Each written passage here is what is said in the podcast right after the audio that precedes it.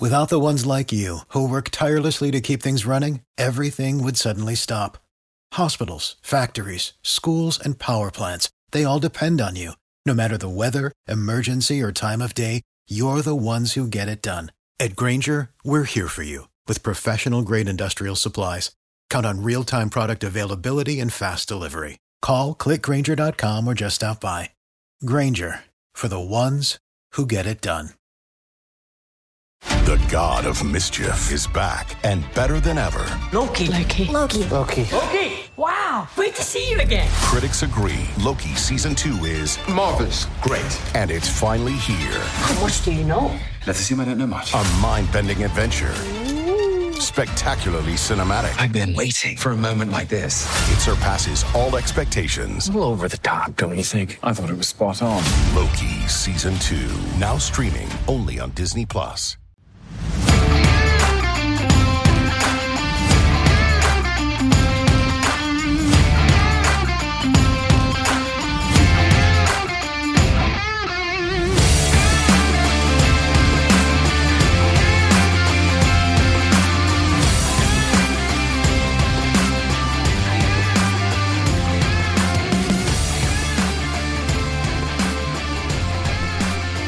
How are you now? How are you now? How are the Montreal Canadiens uh, draft lottery odds now? Well, they might be slipping a little bit.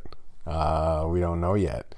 Uh, there's still a little bit of uh, games to be played before we can really figure that out. But uh, let's talk about it because they defeat the New York Rangers by a score of four to three.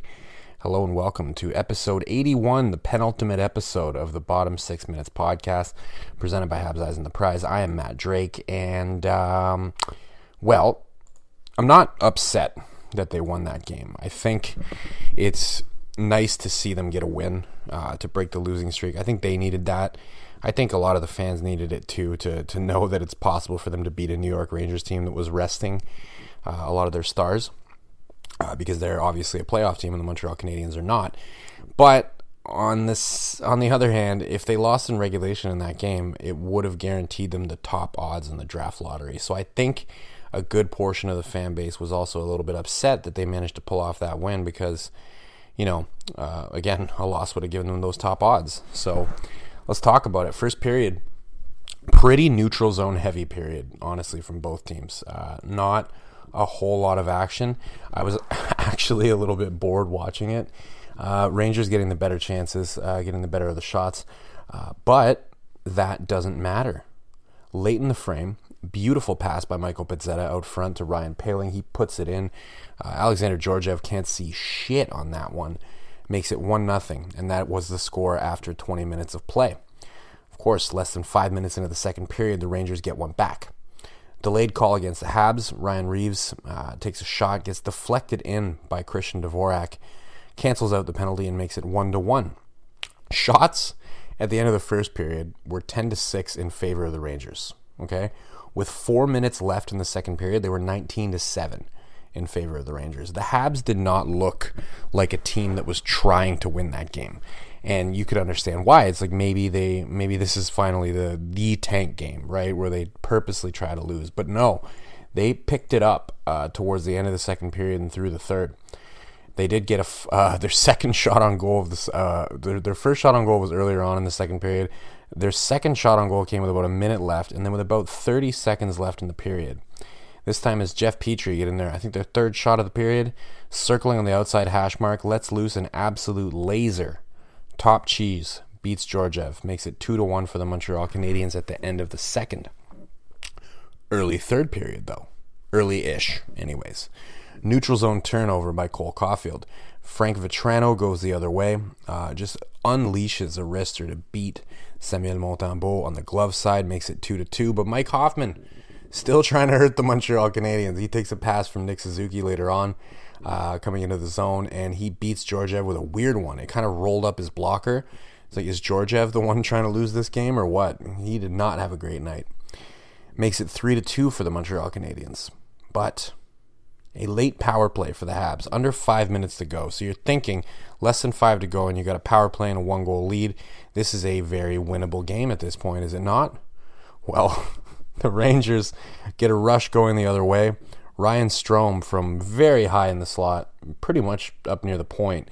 He beats Montembeault and makes it three to three. And we're thinking, well, we're going to go to overtime here. Uh, but no, absolutely not. About 30 seconds left on the clock. The Rangers just cannot clear their zone. Absolute mess for them trying to get out of there. Puck gets over to Jeff Petry, and he this time comes down from the point, unleashes another snipe. Top cheddar, glove side, beats Georgiev to make it four to three for the Montreal Canadiens. Another one that realistically, if I'm a Rangers fan and I'm watching Georgiev not able to make that save, I'm going, "What are you doing, man?" Jeff Petry's a pretty good shooter, but uh, he went down a little early, and to sneak, to have that one snuck over your glove, not a goal that you want to let in. Short side from a right-handed shot coming down from the point. But I digress. Four to three, the final score. Jeff Petry with the game winner. Um, how do we feel about that? Well, I think we we got to give player of the game to Jeff Petry. Uh, a couple of really nice snipes. There was a funny moment in the first period where he was in the corner in his own zone and he held onto the puck for too long and he got absolutely yeeted by Julien Gauthier. I mean, he got fucking hammered and went down. He was fine. Uh, he, he didn't get hurt or anything, and obviously he finished the game and ended up scoring two goals.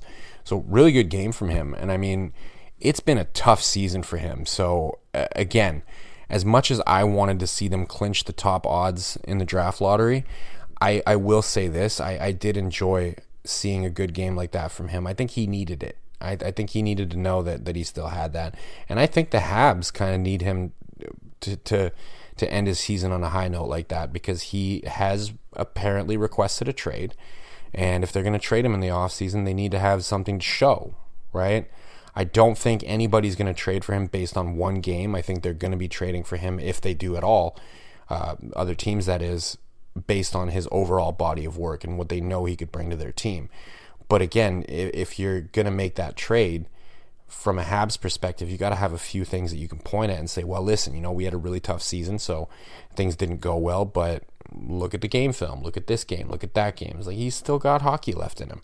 And um, other than that, is I just think from a human perspective, I, I think he needed that. Again, really rough season.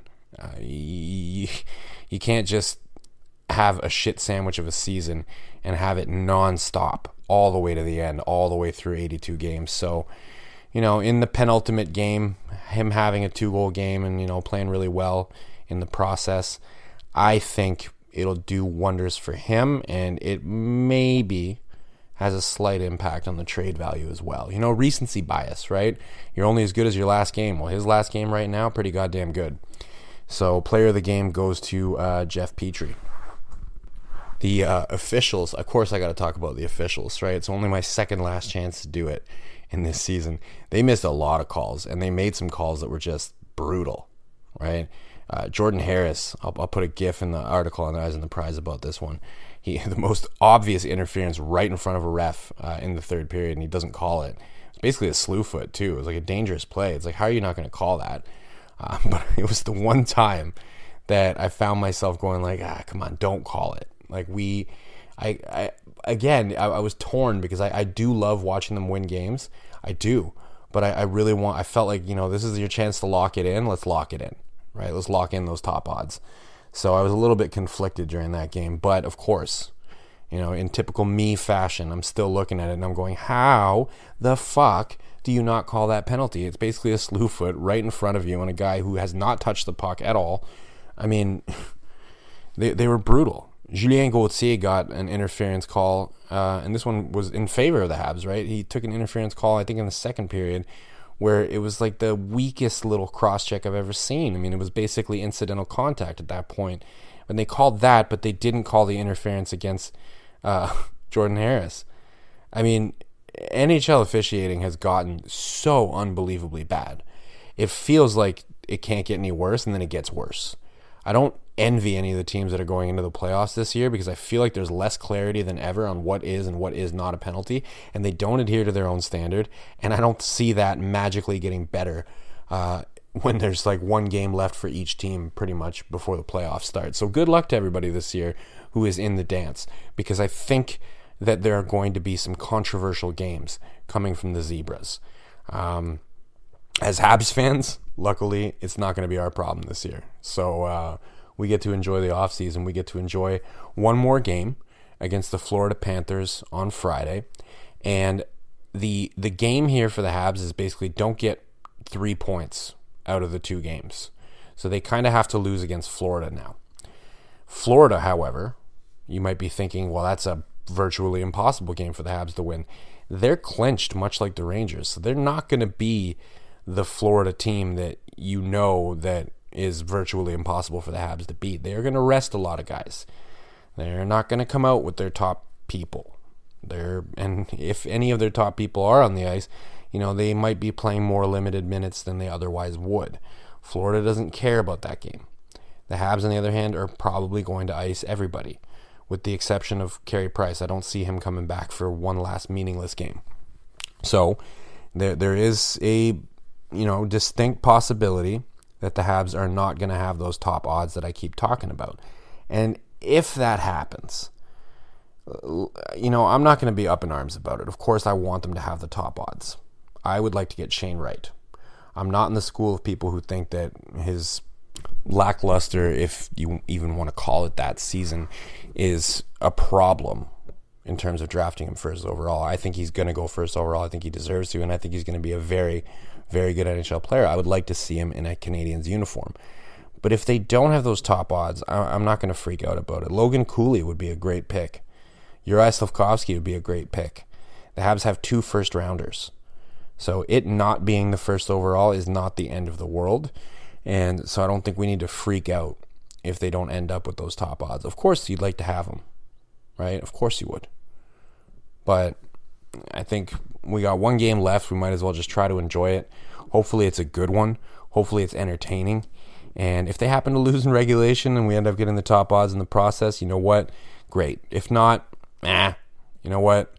the whole point of stacking draft picks and you know trying to rebuild this team is to make sure that they can be competitive in the long run. So as long as they use those draft picks properly, whatever they end up being, if they get the third, the second, the first, doesn't really matter.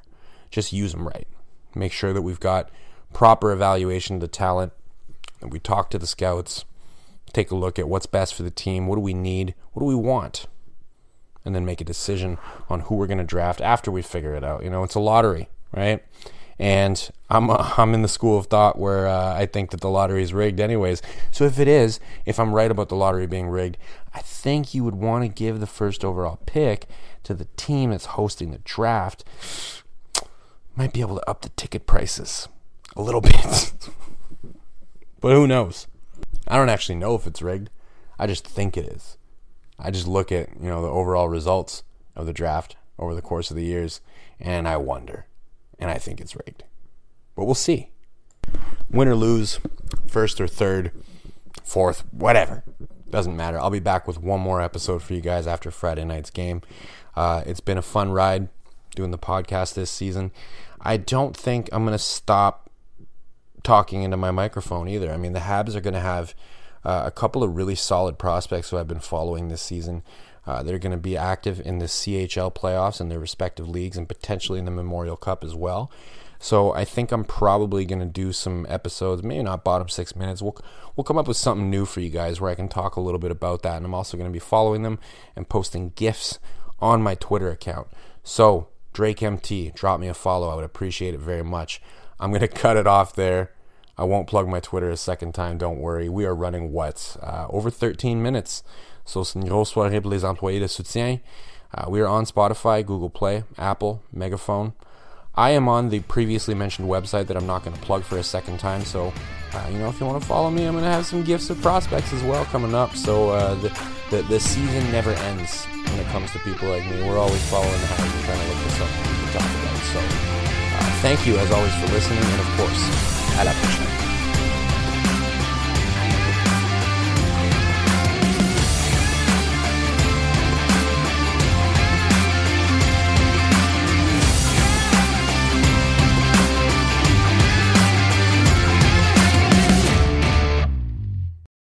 Without the ones like you, who work tirelessly to keep things running, everything would suddenly stop. Hospitals, factories, schools, and power plants, they all depend on you. No matter the weather, emergency, or time of day, you're the ones who get it done. At Grainger, we're here for you with professional grade industrial supplies. Count on real time product availability and fast delivery. Call clickgrainger.com or just stop by. Grainger for the ones who get it done.